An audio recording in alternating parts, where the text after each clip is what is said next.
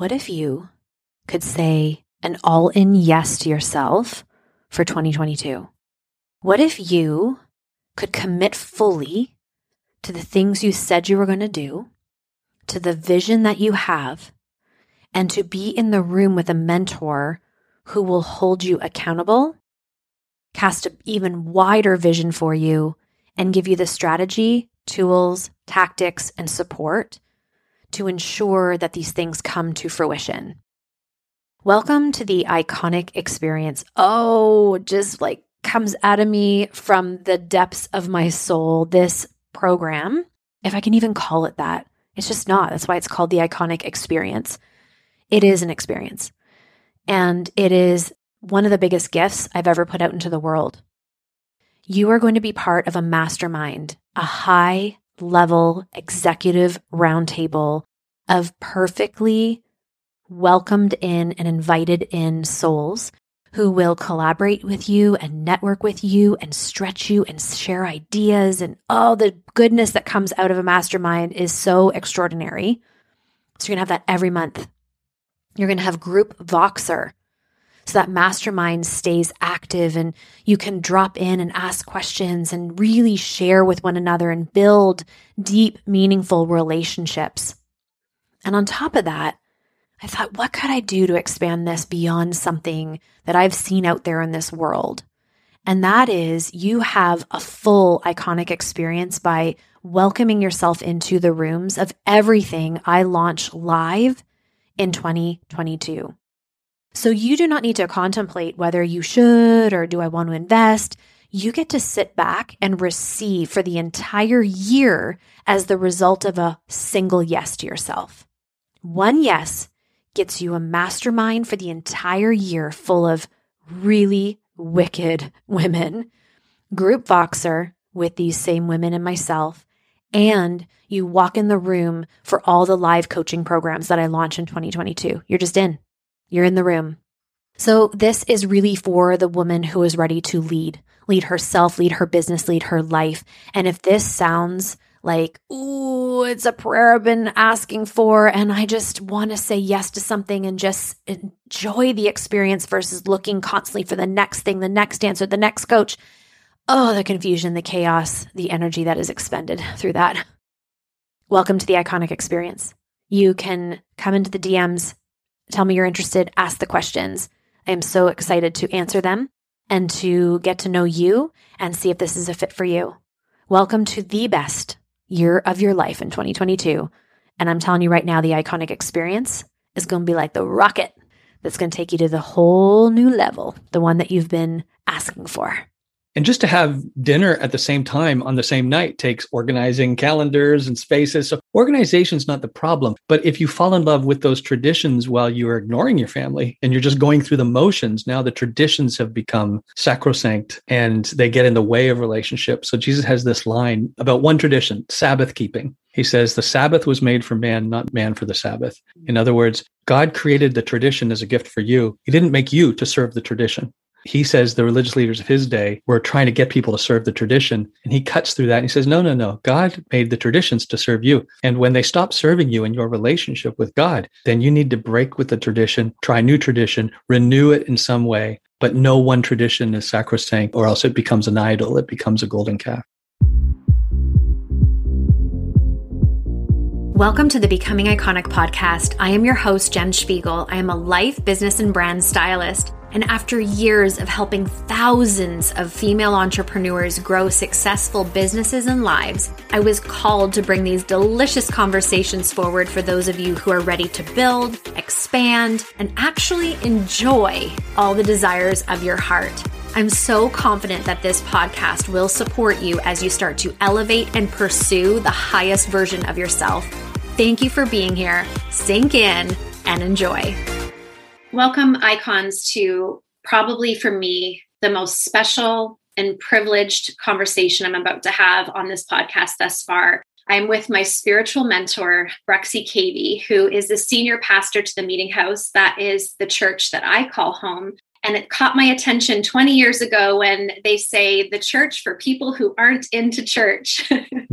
and that was pretty radical for me to hear 20 years ago. He's also the author of Reunion and the book The End of Religion. And I have to tell you, I am on my second time through The End of Religion. And if you want to have a taste of Bruxy, his spirit, his sense of humor and his deep wisdom, this is the book for you. It is absolutely incredible and pretty profound in the religious systems that I think a lot of us have been a part of or currently in.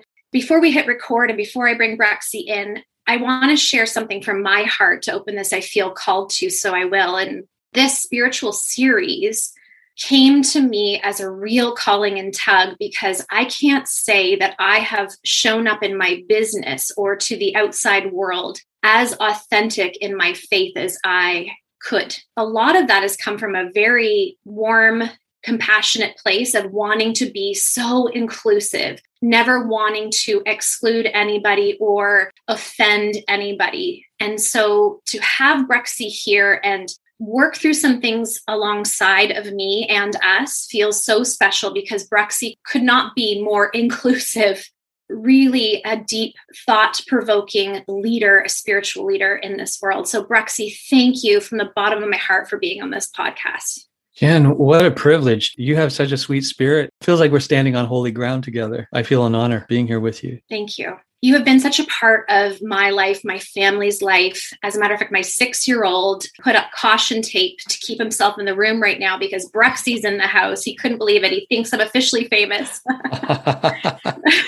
what I want to do, Bruxy, if it's okay with you, is just go in the deep end and mm. really start talking about some meaningful things, some controversial things that I know a lot of people are asking themselves and considering. And I want to just go right into religion. I feel called mm. to hmm. do that with you mm. and sink into the end of religion and how you feel about the word. So hmm. maybe you can give us your take, I suppose, yeah. on religion. Sure. Okay. It's a great place to start. Like so many things in the way of words, words can have flexible, elastic meaning. That's true in any language. It's certainly true in English. And the word religion is one of those words. Like the word trunk. When I say the word trunk, what comes to mind first? Is it a noses elephant or the stem of a tree or a box that you put stuff into or the hood of a car? so many different meanings, right? And so you listen to context. And that's true about the word religion. Some people will use the word religion the way others might use the word faith or spirituality. And they're talking about a real heart connection with the divine.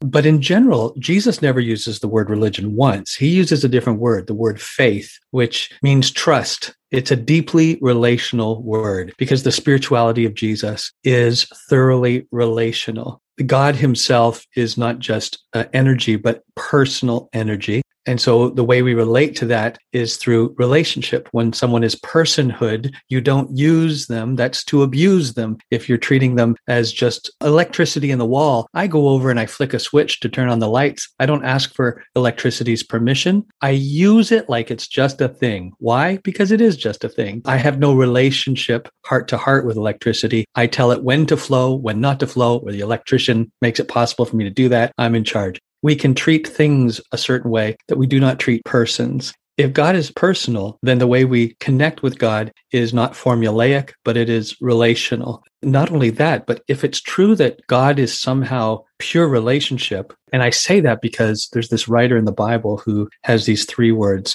that I think are the three most beautiful words ever penned and ever uttered in English language. And here they are. The three beautiful words are God is love. This writer, his name is John. He writes this in First John chapter 4. And he says it twice, verse 8 and verse 16 of First John 4. God is love. And he's come to that conclusion after spending three years being personally mentored by Jesus of Nazareth, who he believes has given him a fresh view of God.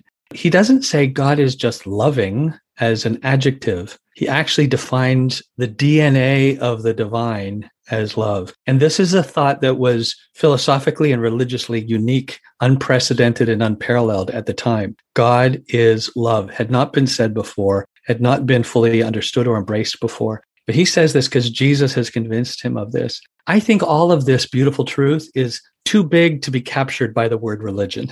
religion speaks more of the rituals and routines and the rules and the regulations and the holy spaces and holy places and the holy men in holy clothing. And there can be a place for that expression. But the ultimate reality, I think, is something that transcends the word religion. I think that's probably why Jesus never uses the word, but uses the word faith. So connecting relationship of trust. If God is love, then trusting in that love is probably a better way for capturing the spirituality that Jesus introduces us to. It's so beautiful. And yet, what's coming up for me is the fact that so many people still connect God to a religious system, especially, I would imagine, those who have had maybe not a positive experience in a religious church or mm. system or whatever the experience may be. So, how can we then take God as love and move it out of a religious building or yeah. experience? Good, good. And as people have frustration with, maybe disconnection with particular religious systems, I think they should find a real resonance with Jesus. So if you look at the story arc of Jesus, you have someone who preaches the love of God, but who continually bumps up against the religious system of his day. Now, Jesus is Jewish. His initial followers are Jewish. His message is thoroughly rooted in the history of Judaism, but it is the Jewish religious leaders who continually misunderstand, misrepresent his spirituality, eventually they realize he is a threat to the system. He's calling us to something that's bigger than the system. That puts us out of a job. And so he comes against the religion of his day, not because they're Jewish, but because they are religious and they're stewarding the system. And that's an applicable truth for all religions of every day, including the Christian religion. It's as though Jesus put religion out of a job. And within a few centuries, his followers said, That's an amazing message. We should build a religion out of that. And we'll call it the Christian religion. And we'll fill it with rules, regulations, rituals, routines, and we'll create a codependent relationship with the system. So you need to come to us to get God's forgiveness. You need to come to us to get God's love. Jesus teaches us something that transcends any one system. So I think keeping our eyes fixed on Jesus, coming back to what he accomplished in the first century, and even what caused tension between him and the religious leaders of his day, what eventually led to his crucifixion, is a key transferable message for all time, for all religious encounters. It doesn't make the traditions wrong. It doesn't make the building wrong. It doesn't make the rituals wrong, but it's a codependent relationship with those things rather than with the person of God that's when the system gets in the way rather than facilitating. Being organized, having traditions, for instance, that can help any family create beautiful memories, having certain family traditions and, and just to have dinner at the same time on the same night takes organizing calendars and spaces. So organization is not the problem. But if you fall in love with those traditions while you're ignoring your family and you're just going through the motions, now the traditions have become sacrosanct and they get in the way of relationships. So Jesus has this line about one tradition, Sabbath keeping. He says the Sabbath was made for man, not man, man for the Sabbath. In other words, God created the tradition as a gift for you. He didn't make you to serve the tradition. He says the religious leaders of his day were trying to get people to serve the tradition. And he cuts through that and he says, no, no, no. God made the traditions to serve you. And when they stop serving you in your relationship with God, then you need to break with the tradition, try new tradition, renew it in some way. But no one tradition is sacrosanct or else it becomes an idol. It becomes a golden calf. So, what happens to the people then who don't believe Jesus is the Son of God? Well, I think they're missing out. um, but I think Jesus comes with this beautiful, beautiful message of God's love. He's like God's show and tell. He, he doesn't just tell, he's God's show and tell. He doesn't just preach the word of God. The New Testament calls Jesus himself the word of God sometimes preachers will hold up a Bible and say, This is the word of God. And, and actually, the Bible itself says, Well, actually, Jesus is the word of God. And in fact, there's this passage in John 5 where Jesus is talking with the religious leaders of his day who memorized large portions of the Bible and they studied it and meditated on it daily. And he says in John 5, You don't have the word of God in you. They would, I think, respond, What? We know the word of God better than anyone. And he says, No, actually, you don't have the word of God in you because you're not using the word of God to lead you to me, the word of God in person. The word of God in print is supposed to lead us to the word of God in person. Jesus has this other line in John 12, 45, where he says this, and this encourages my heart. He says, When you look at me, you are seeing the one who sent me. So when I'm thinking, what is God? G O D, three letters we put together to refer to something ultimate. Is that a good thing or a bad thing? I look at the world around me, I get mixed signals. I see beautiful creativity and compassion. I see horror of human perpetrating against other human, but also just nature, disease, and tsunamis. And I think, well, I get mixed signals. Is God good or is God malevolent or does he just not care? Then, even if I just read any one particular religious holy book, depending on what page I land on, I may get a positive or a negative view of God, including the Bible. But when I actually let it all lead me to Jesus, and Jesus says, Well, keep your eyes on me. All right, eyes right here. And you get to see God. I think, wow, that shows me what the creative force behind the universe is like. And I can conclude in my heart the way the apostle John said, God is love, because now I've seen an example of that kind of stamped into human history. And I think anyone who doesn't think Jesus is who he said he was and doesn't lean into him will be missing out on this beautiful encouragement. Our hearts might want to conclude God is love. Most people I talk to, if I say, I think God is love, they'll say, Oh, yes, I agree. But if I ask them, what do you base that on? more than just spiritual intuition. They don't know because if they look at nature, mixed signal, look at religion, mixed signals. But I can say to them, I think I've found in history the evidence that we can look at objectively that resonates with what our hearts are saying subjectively. God is love, and the two can resonate together. Only Jesus paints that picture of God for us. And so I, I think that people are in tune with their own hearts, that will lead them in a Jesusly direction, not necessarily Christian religion per se, but there's something about Jesus I know there's a long answer to a simple question. There's something about Jesus that has a sweet spot in almost every world religion and philosophy. He is an avatar in Hinduism. He is an enlightened one in Buddhism. He is a prophet in Islam, even Messiah in Islam. He is a reforming rabbi within many strains of Judaism. And he's a son of God in Christianity, and he's a friend of sinners for the rest of us. And he was just a wise philosopher for secularists. There's something about Jesus that has a place and a hearing in people of all world religions and no religion. And I don't think that's by accident. There is something there where God, regardless of someone's religious affiliation or lack thereof, where God is able to speak our love language, get our attention, and call us to a better way of living. And how can you not want to gravitate and run towards that? And you brought up a good point. In the world, there's just so much chaos, so much contrast at least from my experience, it's really easy to be sucked into the negative. Why is this happening? Why are people treating people this way? And for me, in my experience, being able to put my eyes and my heart back on Jesus and go, what would he say? What would he do today? Mm. How could I edify that in my own personal life? It centers me in the exact moment. And it's just like a breath of fresh air and a peacefulness to know it's not necessarily having all the answers, but having that evidence is really profound, at least in my life. Yes, if ultimate reality is personal, then ultimate knowing is relational. And relational knowing is experiential and it includes content, but you don't have to have all the content to really know someone. So as you and I would spend more time together, we would really get to know one another. But if someone comes to me and says, "Oh yeah, Bruxy, you think you know Jen?" Well, then I know what size shoe does she wear, huh? And I say, mm, "I don't know." And then they say, "Ha, see, gotcha." And we sometimes play these gotcha games with each other's religion. It's like, "Do you have all the answers?" Because if you don't have all the answers, then something's wrong. Think, well, people don't have all the answers about people. An expert on a topic, an expert on dog grooming, if they really have their doctorate on dog grooming, should really have answers to that. If they're called to testify about dog grooming, whatever. But none of us are experts on a person in that sense. We may know their character and their habits. So as I get to know you, I might be able to predict things about you and have real increased trust in you because I get to know your heart. But there's all kinds of details about you I may never have the answers to.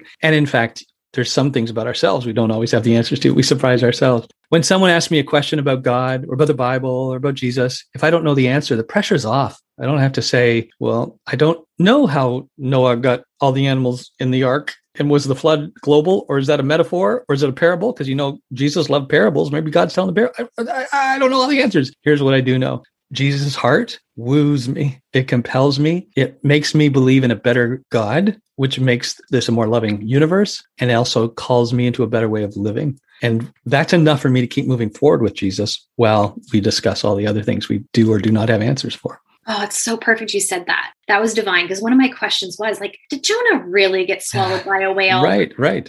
It's so true.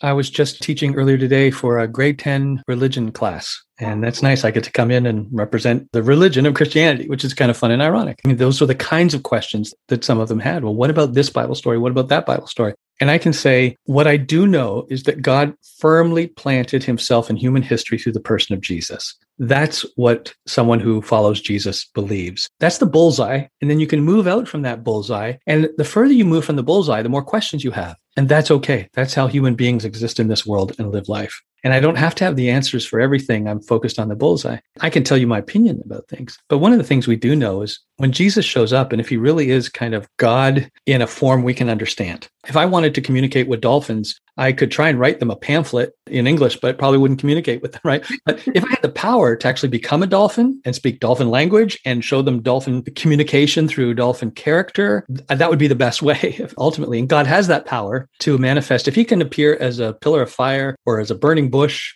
God can appear as a human. In fact, he made us in his image and his likeness. It's more resonant for God to become human even more than to become a burning bush or a pillar of cloud, pillar of fire, to become a human being of all of creation. That's the most natural thing for God to manifest as. For God to speak to us in this way makes great sense. It speaks our love language. When God shows up as a human being, one of the things we find out is he loves to make up stories to illustrate a point. They're called parables. And Jesus does this all the time. So that tips me off. Maybe parts of the Old Testament, maybe parts of the Bible are parables. When God shows up in human form, he just tells a lot of stories. It doesn't mean they're not true. They're telling a truth, but they are made up stories to tell a truth. It's a way of teaching. And yeah. I don't know if certain parts of the Bible is a parable or is pure history. I'm open. I'm open, but I don't have to have it all figured out in order to follow Jesus. I say, what's the meaning of the message? That's how we read our Bibles. Thank you so much for being here. I hope you know how deeply grateful I am for the time and space you give to the Becoming Iconic podcast. It is an honor and a privilege to show up here twice a week and pour into you. And thank you for those five star reviews that you've been giving and those beautiful compliments. It means so much. And the time you spend to do that is just the most beautiful way to give back. The other thing I want to challenge us to as a community is to share more. It's so simple to copy this link into a text to a friend who you think would benefit from what you just listened to or share it into your stories. Make sure to tag me, by the way, because I love resharing. And allowing your network to maybe discover something that they wouldn't have if it weren't for you. And just a gentle reminder that jenspiegel.com, that website was designed for you, for you in mind and what you need in your life and business. The blog, the resources, the different ways of working together, they all sit there and they're available to you. So I challenge you to go over there, make it a habit of checking out what's new and exciting. At the end of the day, I just want you to know I love this community. I appreciate being able to show up for you, and I just want you to make it a great day.